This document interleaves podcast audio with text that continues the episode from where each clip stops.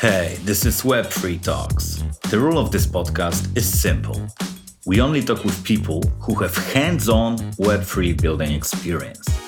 So if you are a hacker, entrepreneur, or investor, you can get inspired by their stories, lessons, and fuck ups. My name is Mac and I'm hosting this pod. If you want to stay in touch, go to twitter.com slash web3talks, click the link in the pinned tweet and join our Discord community. Let's go. Hey everyone, we had a pretty long break as I was snowed under tons of private tasks, but I'm slowly starting to see the finish line. And uh, you know, finally we are back. And in the last episode, Seb from Zapper suggested that we are like, it would be cool if we had a early stage project here. So I said, okay, like, let's do this. But the person that I'm uh, having here is not a no name by any means. Because today's guest is Bored, also known as Bored Elon Musk who is a Twitter Anon legend with over 1.7 million followers there. And he has been sharing smart and funny business ideas for almost a decade, I guess. So it's like he was Anon before it was mainstream. So in the last few years, I know that Bored uh, focuses a lot on Web3. He shares a lot of content, ideas, and so on. He also invests in some game Web3 gaming companies because he has gaming experience. And all these things led us to Boredbox, which is uh, his new project. And it's like, in my terms, it's like a NFT box and you can open it. And if you open it, you can find different game assets there. And you can obviously use these game assets, and it's highly advised to play instead of trying to flip them on the OpenSea. And all these assets and games are very tightly curated by Bored and his team. So you can avoid some Ponzi's, which is pretty nice because there are so many of them in this world. But you know, there's a lot of to unfold here. But before we start, let's get with the basics. Why have you started Bored Elon Musk account nine years ago? It was nine years ago, as of yesterday, actually. It was my Twitter anniversary. And it wasn't my first parody account. So, for anyone who is not familiar, a lot of people on Twitter have created sort of these fictional characters that are often based on real people or real life events. And as I was growing up, I loved writing. I liked comedy writing. It was something I did as a hobby. And Twitter was this really wonderful platform for just putting quick thoughts and humor out into the world. And the hardest part, I think, with with humor writing is just having some constraints and you know having sort of a lines to color within, if you will. And so the idea of a parody account was always fun to me. I had created a few that never really took off. And then one day somebody who I was following and admired quite a bit by the name of Elon Musk nine years ago. He put out an idea called the Hyperloop, which was, you know, basically a high-speed train that goes underground and replaces all modern train systems and, and modes of transportation. Fast forward to today, that never really came to be. There is no Hyperloop that is active in any city. But the act of him doing that, of putting out this 40 page white paper when he had some spare time while he was bored, was such a funny thing to me because he's obviously a very busy person. And so that spurred in me the idea of what else does he think about when he's in the shower or taking a walk or on the toilet? And so that basically inspired me to create the account of bored Elon Musk, like a fork of Elon. And since then, it was just this experiment of trying to like create funny ideas that somewhat are in his voice because he's you know a pretty funny individual as as well, but also crossing that with my own personal humor, like the guy who's actually running the account. And so it evolved from there. And I didn't have a grand vision. It was just an experiment that went way too far and got way too big. yeah, like I've seen even like Elon commenting on your tweets and on your ideas. So yeah. it got pretty, pretty far. Yeah, it was pretty cool for him to notice. I did appreciate that. How you got into crypto? What's your story here? The crypto story has two prongs to it. So one is more of a functional aspect. So I remember a decade ago trying to transfer money from a bank that I had in Canada to another bank account that I had in the United States. And this was like the same bank, the same company. It's an international bank. But because it was a cross border transfer, I had to pay $40 in order to make that complete. And I thought that was absolutely insane, right? Like, why am I transferring? Why am I spending this money? and why is it taking several days to transfer money to myself within the same bank? And so I was like, there's got to be a better way. And that's really what pushed me to crypto, which was this idea of being able to move money very quickly, very low fees, and without needing permission from the bank. That sort of got me exploring. And, and that's where I jumped into, you know, earlier stage projects, Bitcoin being one of them, and using sites like Mt. Gox. And it was a lot to learn. You know, I'm not a technical person. So for me, it was definitely a lot to learn, but I really appreciated it. And so that was kind of the first element of getting into crypto. And the other was because of Bored Elon, you know, I had built this large following. Obviously, with big distribution, there are opportunities to make money, right? To have a business, to sell things, to partner with people. But part of the appeal of, of this account is to remain pseudonymous, right? Like, I don't actually have anything to hide in terms of my real life identity but it's just fun. It's fun for Bored Elon to be this anonymous guy who nobody knows because that way everybody can just kind of project their own personality onto it. And so I don't want to ruin that. And so, you know, being able to conduct business and use kind of traditional payment rails is tough because you, you open yourself up to being identified. And so crypto provided another opportunity or really a, a brand new opportunity to do business, right? To partner with people, to send and receive money, to sell digital items in a way that did not require me to give up information about myself that wasn't really relevant to that business transaction. So those were kind of the two things that really got me excited. And then more recently, because my background is in gaming, and, and we can talk about that, I'm very excited about the possibilities of what blockchain can do for the gaming industry and how it might usher in the, the next wave of game builders. We'll definitely talk about your gaming experience here. You know, it, it, seems that crypto is like a perfect technology for the thing that you started years ago. I mean, like, you know, nine years ago, it was hard to be an, a pseudonymous person earning money and running business. But now, like, you don't need to dox yourself, which is pretty beautiful. Yeah, maybe Tornado Cash might be useful to not leave so many trails, but it's still better than a HSBC banking account or something like that. Okay, so like let's talk about your project because BoredBox is a pretty unusual project because it's it's not a game, it's not a loot box like traditional loot box that you could have in different games. So what is it and what's the business model? I thought your description was a good sort of simple introduction to it in the sense that it is literally, you know, an NFT that comes packaged with game assets. But I, I always like to use real world analogies. So, you know, imagine you've heard about a new video game system and you didn't know much about it, but somebody who was familiar with gaming, who was familiar with like what are the best game makers, sent you a box and sent you games that you should try out that's a little bit of what it is. It's very much not a loot box. And, and for anybody who is not familiar with the idea of a loot box, in gaming, it's basically, you know, you're playing the game, you're potentially spending money or time. The game gives you a box that has, you know, one of many thousands of potential items in it. And there's different rarities in that box. So it's a bit of a surprise.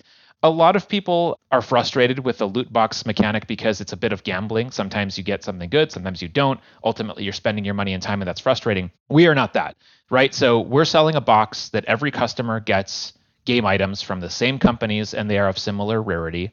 And to really blow it out more, it's more than just a box, right? A box is kind of an introduction, but we see ourselves more as like a boutique and a club because once you get your BoredBox, once you get the game items, you join our club of gamers, right? We have a private Discord and, and many more private sort of elements that people will have access to. We continue to bring people game recommendations. We host events. We do tournaments. You know, if you're thinking about like the store, like the store idea, it is truly like a boutique store where we're curating games that we think are great or games that are coming soon that we think are really going to be fun and and making those recommendations. And so part of it is, you know, me leaning on my experience in the gaming industry to understand which games we think are going to be the most appealing but also you know having a filter and trying to help people navigate what is a pretty tricky space because there are a lot of people right now who are building quote unquote blockchain games who may not have that much experience in designing games And it's a very hard thing to do. I've designed two games myself. It's potentially an endless exercise to build a good game. It's very, very difficult. And there are there are literally thousands and thousands of games being built. So like how does somebody who doesn't have a lot of time, you know, figure out where they should invest their energy or their dollars or, or, or whatever money they're using? And so that's where we step in. You know, we're trying to be a voice, a curator, an educator, and help introduce people to blockchain games they might not have heard of. So ultimately, your description is very accurate in that like the product itself is a box with other stuff in it, but we really you know it's everything mm-hmm. around the box that we think is more important. Yeah i think you kind of fill this gap in gaming industry because if i want to find a normal game you know non-blockchain game i can find reviews and all these very established websites and so on. But when it comes to blockchain gaming it's very obscure and there's no this information symmetry between different people that want to play games it feels like you know playing games in the 90s or even 80s where you needed to know the game to really be mm-hmm. able to play it. Like it wasn't that obvious that everyone plays fortnite or i don't know minecraft or whatever. So this kind of like secret gaming club makes perfect sense to me here. And what's the business model for you? Do you just generate uh, money through drops or through some partnerships or any other way? The core business model is really simple, which is that we work with game studios to acquire usually exclusive game assets for BoredBox and we make a margin on those on those game assets, right? So a game studio ordinarily could sell NFT. They, they could do a drop of NFTs and sell those directly to consumers. And, you know, that's kind of the end of that exchange. In our scenario, we're asking game studios to make a thousand items for us or partition a thousand items from a, like a planned drop. And they use that as user acquisition, right? So like we bring quality players and owners of game assets to game studios, and this is something they're looking for desperately. And in exchange, they provide us with game assets there is, you know, an exchange of value or of, of money between us and them, but ultimately there is a margin between what those assets cost and, mm-hmm. and what, you know, what we sell them for. And, you know, it's it's really like a store, right? Like every store buys goods in volume for their store shelves and they pay less than you pay when you go buy it at the store. So that's really the core business. It's really simple to understand. And of course, there's other things like secondary sales and, and, and other elements, but mm-hmm. that's really it. And so you know somebody who is a potential buyer might might ask like well why do, why should i pay you guys that margin? Like you know i can go buy them directly from the game studios mm-hmm. when they drop their stuff.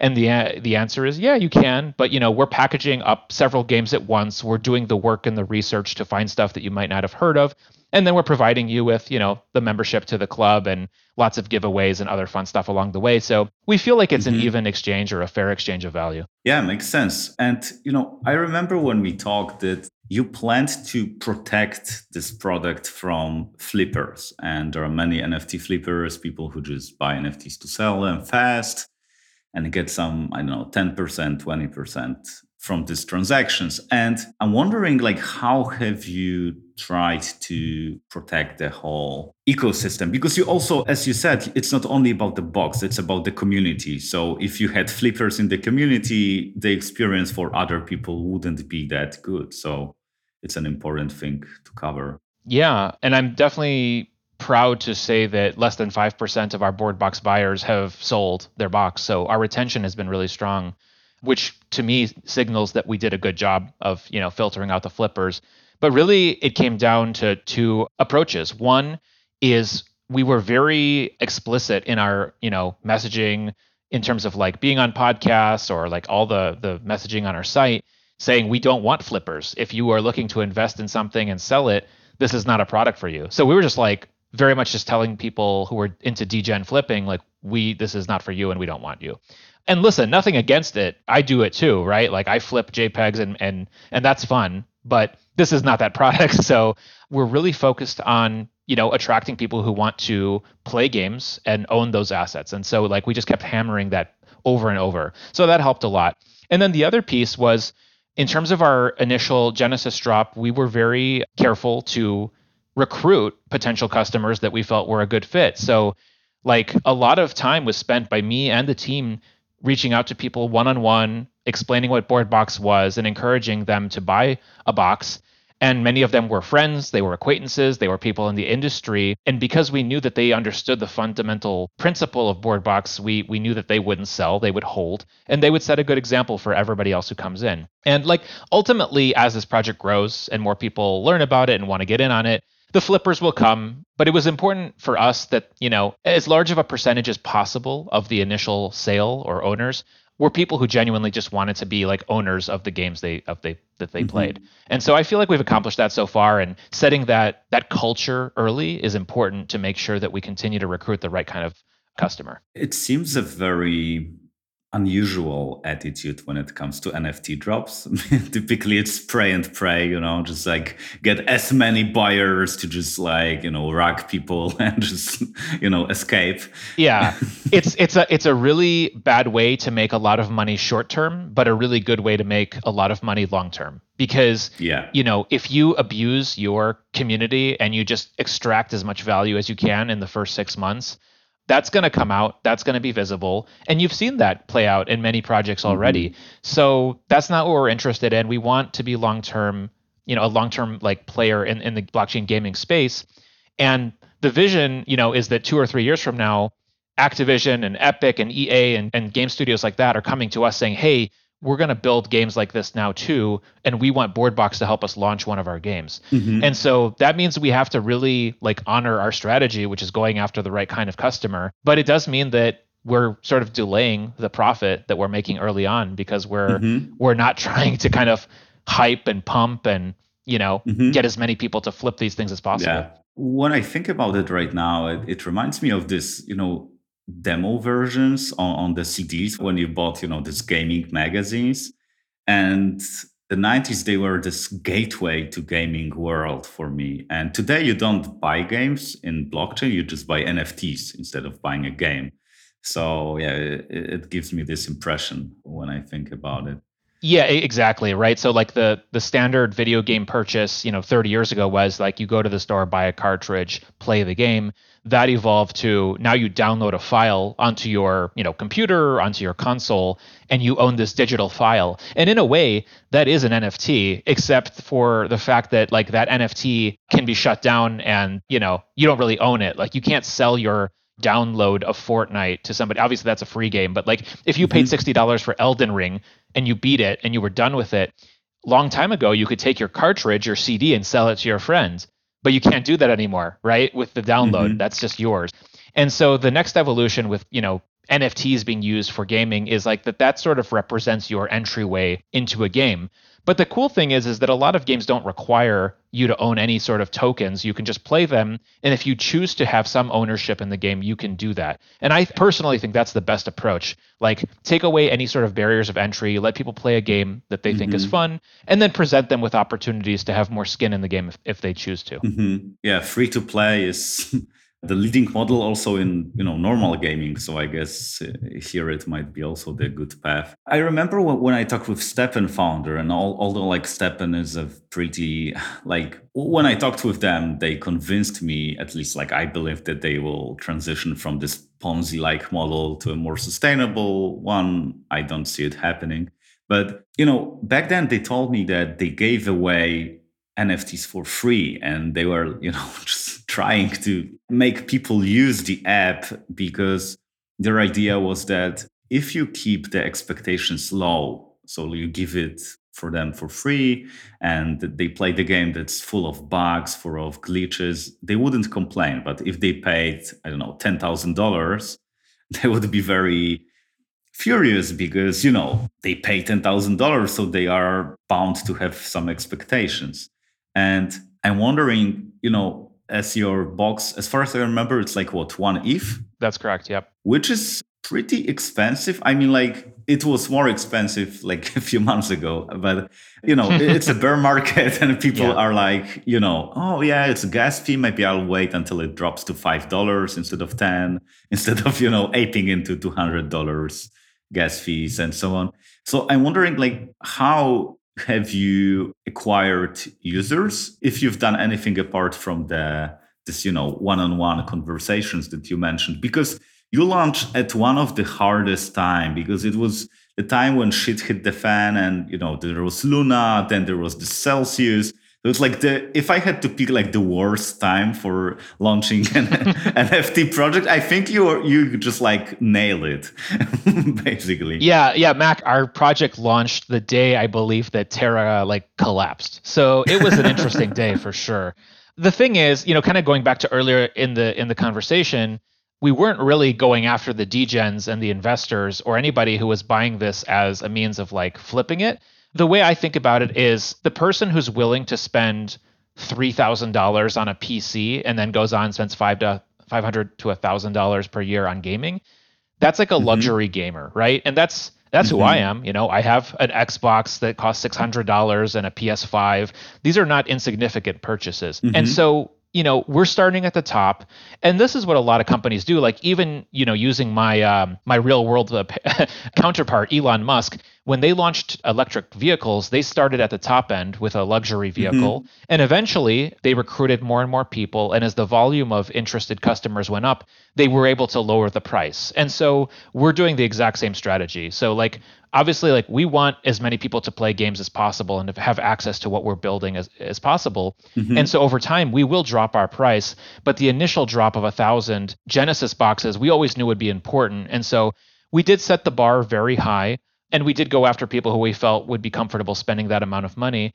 It does mean mm-hmm. that, you know, the sellout of BoredBoxes will take longer, but that's okay. Like we're not worried about sort of like typical metrics that NFT degens think about, which is like how fast did you sell all the NFTs?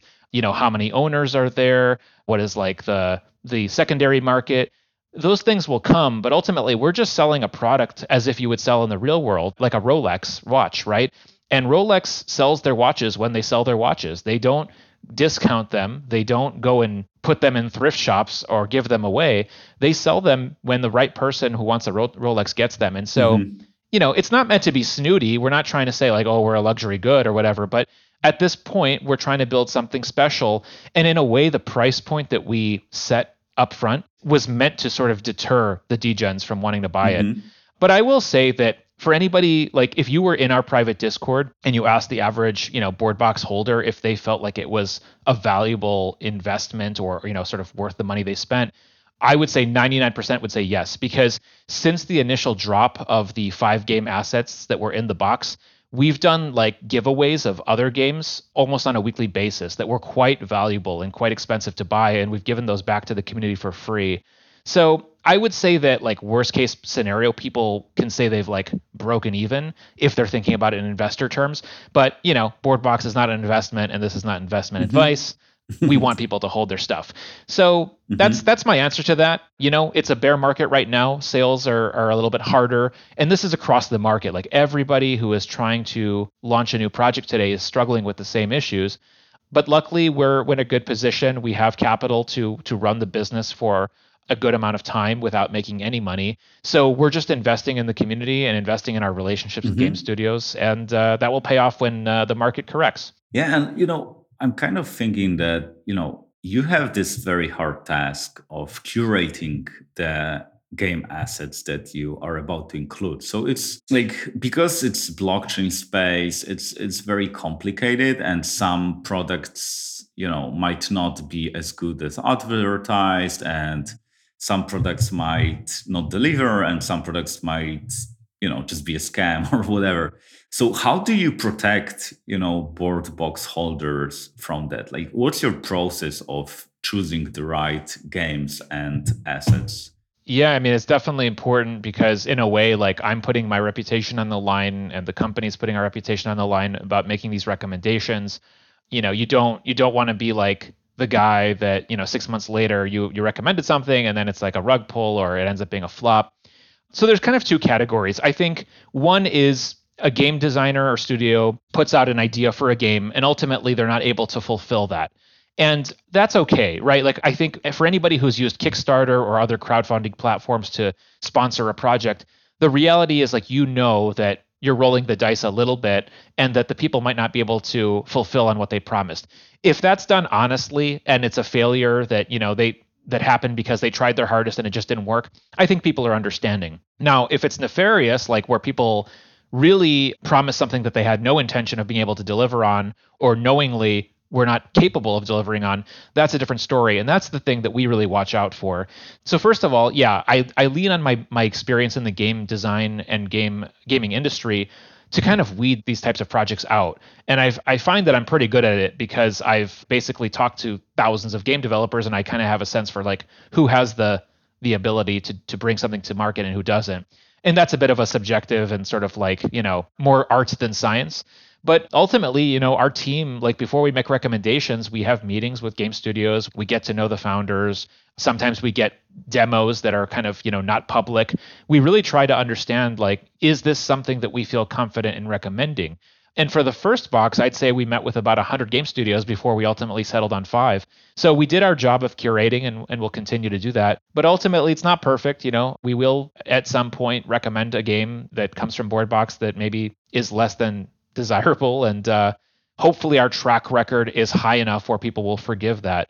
But we try to do it as honestly as we can. And no game studios are coming to us and, and offering us cash to recommend their game. It has to mm-hmm. be one that we believe in before we partner with them. As we are talking about crypto gaming, many people, and I guess audience of this podcast as well, might have this pretty shallow understanding of that because when people think about crypto gaming, they think about Axie Infinity or STEPN, which were basically a pretty like games slash Ponzi's, and this earn component was pretty highlighted, so everyone was playing Axie or STEPN. Not everyone, but like most people were playing to earn money. That's why the economy collapsed. So I'm wondering, you know, as you have seen so many games and so many models, what are the more sustainable game ideas that you have seen? Yeah, I mean, I will say that the definition of a game is subjective and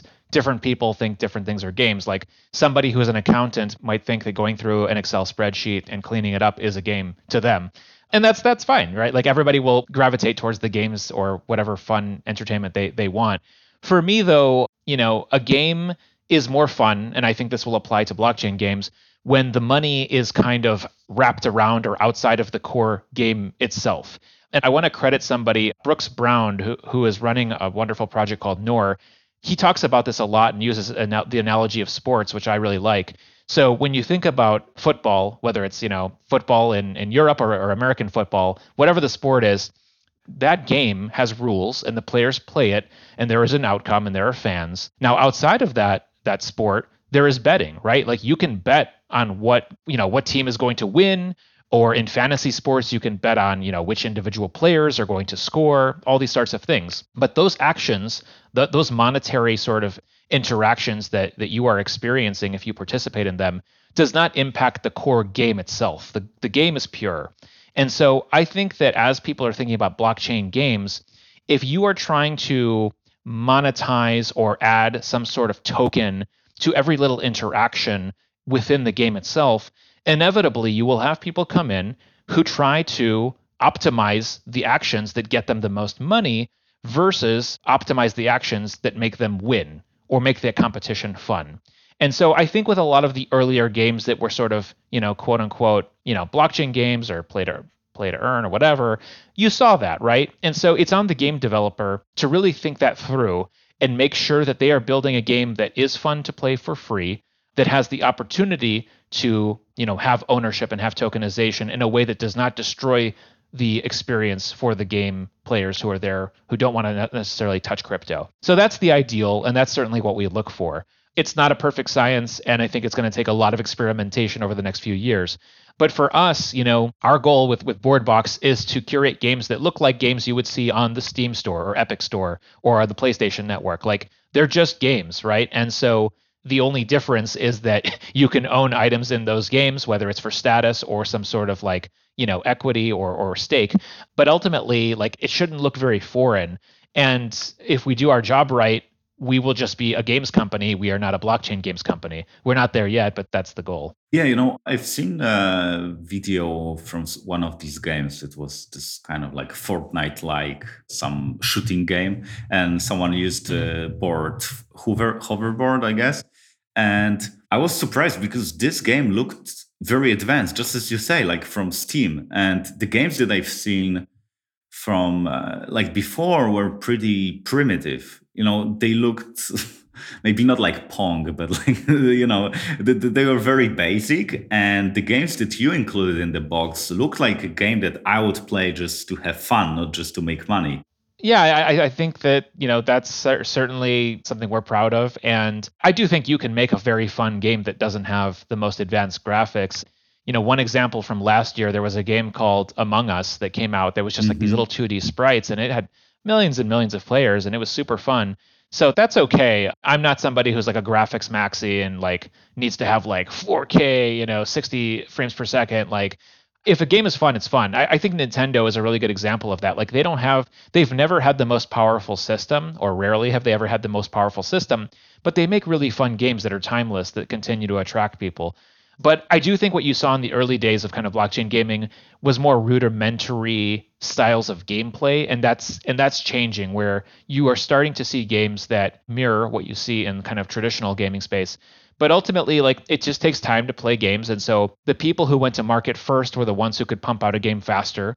And because they brought those games to market earlier, they obviously were not as polished as as what mm-hmm. we might be used to. So I'm really bullish on 2023 and 2024 having games that truly look like the games that you're used to playing on a console or on a PC. I've seen the companies that are building already, and they will be ready to share those games in in the coming year. It's just early right now. And the traditional games that already look good that are not, you know, blockchain based, they're not necessarily ready yet to implement on-chain elements so mm-hmm. they can't make that port quickly and because they can't we're kind of waiting on the indie studios and the newer companies that are building blockchain games from the ground up so the difference in this uh, perfect game would be that you know let's say i play diablo and uh, i have like super magic sword and instead of this sword being owned by blizzard in the end it's owned by me yes so i have like an nft of the sword and i can sell it wherever i want. I can sell it on OpenSea, i can sell it on blizzard auction house or whatever.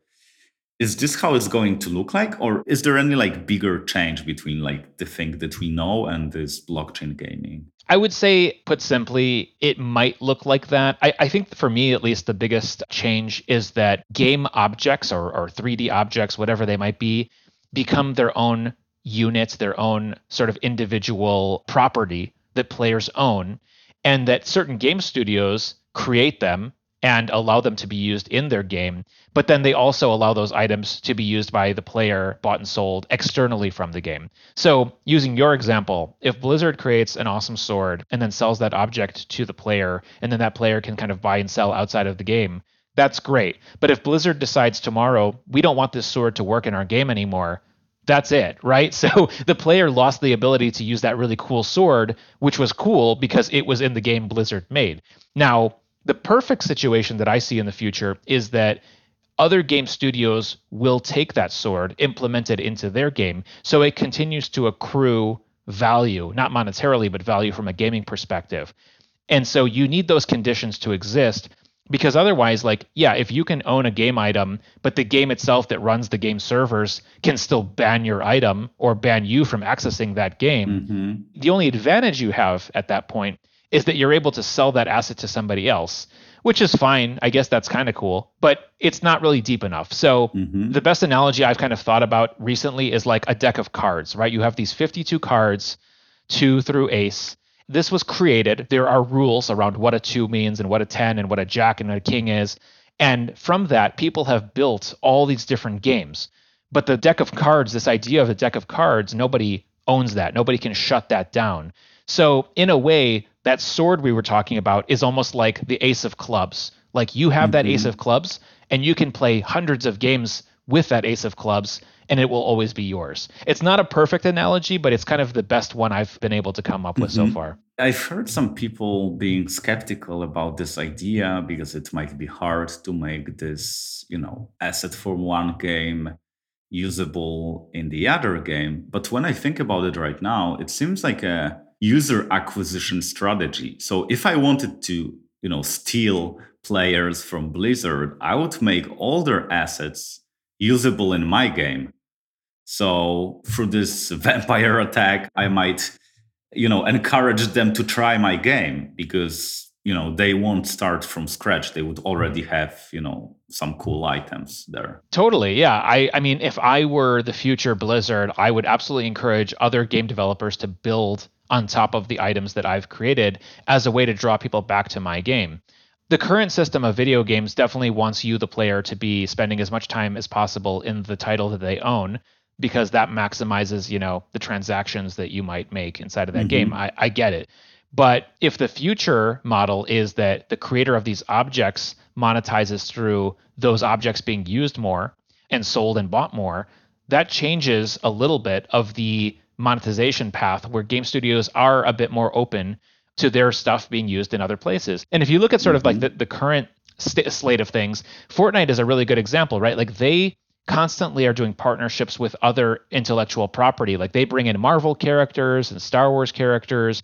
the NBA, and they bring them into Fortnite to be players or skins in that game. But then all those other partners they're working with benefit because that's a big story for them and it attracts new customers or consumers or fans to them. So it's like this perfect intersection. And that's done in the Web 2.0 mm-hmm. world very well. I think with blockchain gaming, that spirit is already built in from from the start.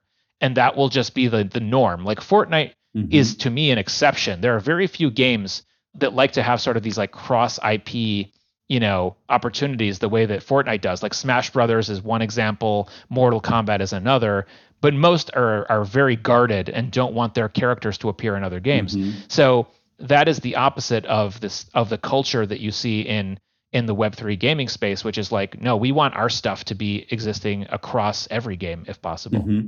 i think like you know years ago game developers made money because you bought a game. Now many of them make money because you buy an item in a game or, or you know something you know pay to win model. But I think like it changes the business model because I don't care that someone steal like steals quote unquote my users, my gamers, and they play the other game because if they use my items they will buy and sell these NFTs and I can get, I don't know, like 2% from every sale. So instead of earning money from players directly, I can earn from all the NFT transactions. And it seems like a pretty interesting revenue stream. It's a win win because the reality is is that game makers today do have to compete with all their other game studios and so they're trying to steal their players with a game that is more fun that's cool whatever and so if you acknowledge the fact that, hey, your game is going to eventually lose players and they're going to go elsewhere, it'd be better to be able to at least own a piece of the value that they are taking with them mm-hmm. versus just, you know, trying to like trick them into sticking with you. Because I think that's what's happening today is that like a lot of game companies, especially mobile games, they're using these psychological tricks to get you addicted so that you don't play other games. And that's like you know, borderline evil, in my opinion. And instead, just focus on monetizing the cool stuff you've made. Continue to, you know, update your game and, and create games that use that, that stuff that you created and encourage a marketplace and encourage liquidity. And then just, uh, you know, cash in on the transactions. Uh, to me, that's a much better business model. Mm-hmm. And it's a, it's certainly a lot better for players you know, versus the the current system we have, which is completely one directional, which is payers buying digital items, all that money going to the studio, and the player does not really have anything to show for it other than like they get the right to use these digital items in a game unless they get booted off the system. Mm-hmm. You've seen so many games as an investor and as a BoredBox founder. So I'm wondering what were the biggest mistakes in, in blockchain gaming that you have seen and the coolest things that these developers have done. Yeah, I mean, biggest mistakes I think was over indexing on the financialization and blockchain elements of the games in the first place when trying to onboard players. Like imagine going to a game's website and before you're able to do anything it says connect your wallet. So if you're, newer to blockchain or you're a gamer who's kind of curious about it and, and you see that, you're you're basically done, right? Like you've never had that chance to even play that game, learn about it or if you are presented with a website that is focused on tokens and staking and uh, DeFi elements versus like information about why this game is you know interesting and fun to play again that's a misstep right so you saw a lot of that in the early days. I have seen a pretty big transition where gaming companies now who are building on chain are definitely focusing more on gameplay. On the flip side, what I've seen work really well is a lot of games that are being built that are like, you know, playable in browser where you load up the site and it literally just drops you into the game. You can play, you don't have to buy anything, you don't have to learn about blockchain. It's just like, here's a cool game, you can play it. And then as you get kind of hooked on it, it presents you with, you know, a marketplace or opportunities to like, you know, participate from a monetary standpoint. That's a really smart approach and I think we're going to continue to see more of that. Yeah, makes sense. I played one game, I don't remember the name, but like one of these browser games and I got hooked. I spent like an hour playing that, even though I don't play games too much. And then it was like, mm-hmm. yeah, you can buy something. And I was like, oh, with Polygon? I'm like, oh, it's a blockchain game. I didn't even know. But that's the beauty of it. Like games are a really good way to like teach people about technology. I remember when I was in college, you know, I played Counter Strike with my friends, and there were a lot of things I had to learn to do in order to play that game, like how to set up a server and you know build mm-hmm. my own like desktop computer and like how to you know even like how to use the internet. Like back in the day, like a lot of people learned to use the internet so they can play games with their friends. Mm-hmm. And so mm-hmm. today, I think there are a lot of games that are really fun that are helping onboard people into crypto because you know they enjoy the game, they want to play with their friends, so they're like, cool, I'll I'll try and learn how to use, you know, a web wallet or buy crypto. But if you present them that as the first task before they get into the game, it's too big of an obstacle mm-hmm. that people don't want to cross generally. Yeah, like, you know, when I recall how many of my friends who are developers, some of them like really, really good developers, got onboarded to PCs through gaming, like I think like 90% or something. So seems like games are a perfect tool for onboarding new users to this new computer because like blockchain can be interpreted as a computer as well. So makes sense. Okay, so I will ask you a few questions that I always ask as I know that we are getting to the end of our time for today. If I gave you a magic wand and you could fix one thing about Web3, what would it be? I think that security is the biggest issue. So, right now, we all hear about hacks, about phishing attempts. And so, people are unfortunately losing a lot of money because there is almost an like insurmountable amount of information to keep track of in order to like protect your your digital assets. And so if I had to like wave my magic wand, I would say that I would put pressure on the wallets of the world, the MetaMasks of the world, to continue evolving their software applications to make sure that they continue to warn users, provide recommendations, and do things on the back end that prevents these types of things from happening. Mm-hmm. Because the last thing you want to have to worry about is, you know, imagine in the real world that you spend $1,000 on a gaming console and, and several games and a subscription, and then, you know, you wake up tomorrow and, and your games are, are gone and you don't even understand how it happened. Like that's a very expensive mm. loss and it happens too much. So i think that that's really stopping a lot of people from wanting to, to enter this space mm-hmm. and that's the biggest thing that needs to be improved. All the other stuff i think will evolve and get better over time. But security is a tough thing for the average like web user to understand and i think that they need more help there. And the balance of course is to maintain decentralization. So that's the mm-hmm. push and pull. And people will decide how much centralization they want in exchange for them not having to worry about their own security. And that's a personal mm-hmm. decision. Mm-hmm. But I do think that some of the, the larger wallets need to do a little bit more work, and, they're, and they are doing that work to protect users who are who are a bit more new to the space. I agree. Like for I agree a lot, and I remember when I've been hacked, not not in a blockchain, but like eh, my Diablo 2 account got hacked and it was terrible experience. I didn't want to play any games for many, many weeks. So if you have experience like that, it can be devastating on your user base. Yeah, and like what were the most mind-blowing Web3 projects that you have seen? Something that was you know either amazing or so crazy that just made you wow say wow. I think that the one that has impressed me quite a bit lately and i'm biased because they were you know connected to us via BoredBox is the altered state machine asm as they go by. They are building essentially ai brains that are designed to do things for you in the metaverse in games, right? So if you think about a classic video game, you have this idea of an NPC, a non-playable character. So like you're the player, you're running around a city, and there's these like programmed, you know, scripts that make it feel alive, where people talk to you and they kind of go through the motions. But ultimately, these are all programs, right? There's a little bit of a lack of humanity, mm-hmm. and so the vision for Altered State Machine is that you replace these kind of dumb NPCs with intelligence that actually like can make you know a digital environment feel more real where they have their own goals where they learn where they react mm-hmm. to you in a way that is more organic and so you can think about this as like race cars that are drive that like learn over time and get harder to beat it could be characters that are you know speaking to you and have dialogue it could be you know athletic events where you know it's a soccer player mm. and they're like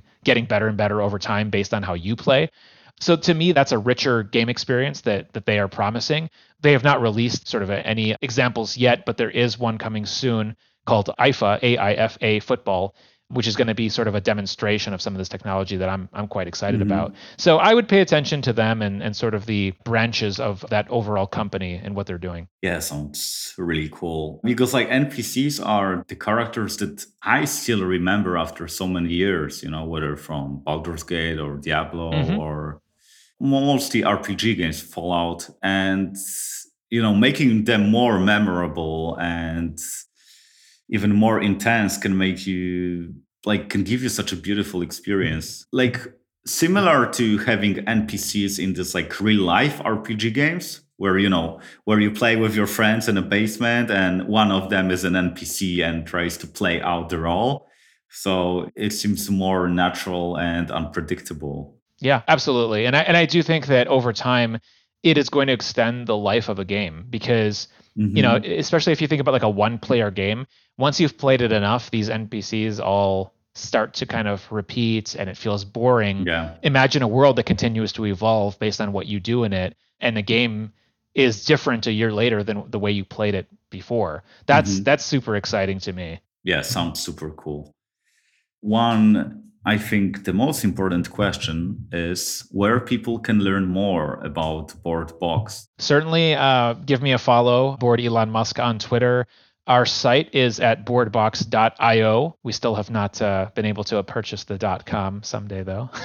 and so that's really great. And then once people have purchased a BoredBox and they can buy an opened one on OpenSea if they'd like, or mint one directly from our site, our private discord is a great place to be. There's really great people. We share a lot of fun you know giveaways and events. So that's kind of our club our hangout place. And uh, would love for anybody who's listening who does you know acquire a box to, to join us and, and help make it a, an even more fun place. Okay perfect. So the last one like do you have any ideas for a guest someone who might make a good fit for the conversation that we had? Oh man. So if you want to kind of continue the discussion around gaming, the gentleman I mentioned earlier, Brooks Brown, is, is a fantastic interview.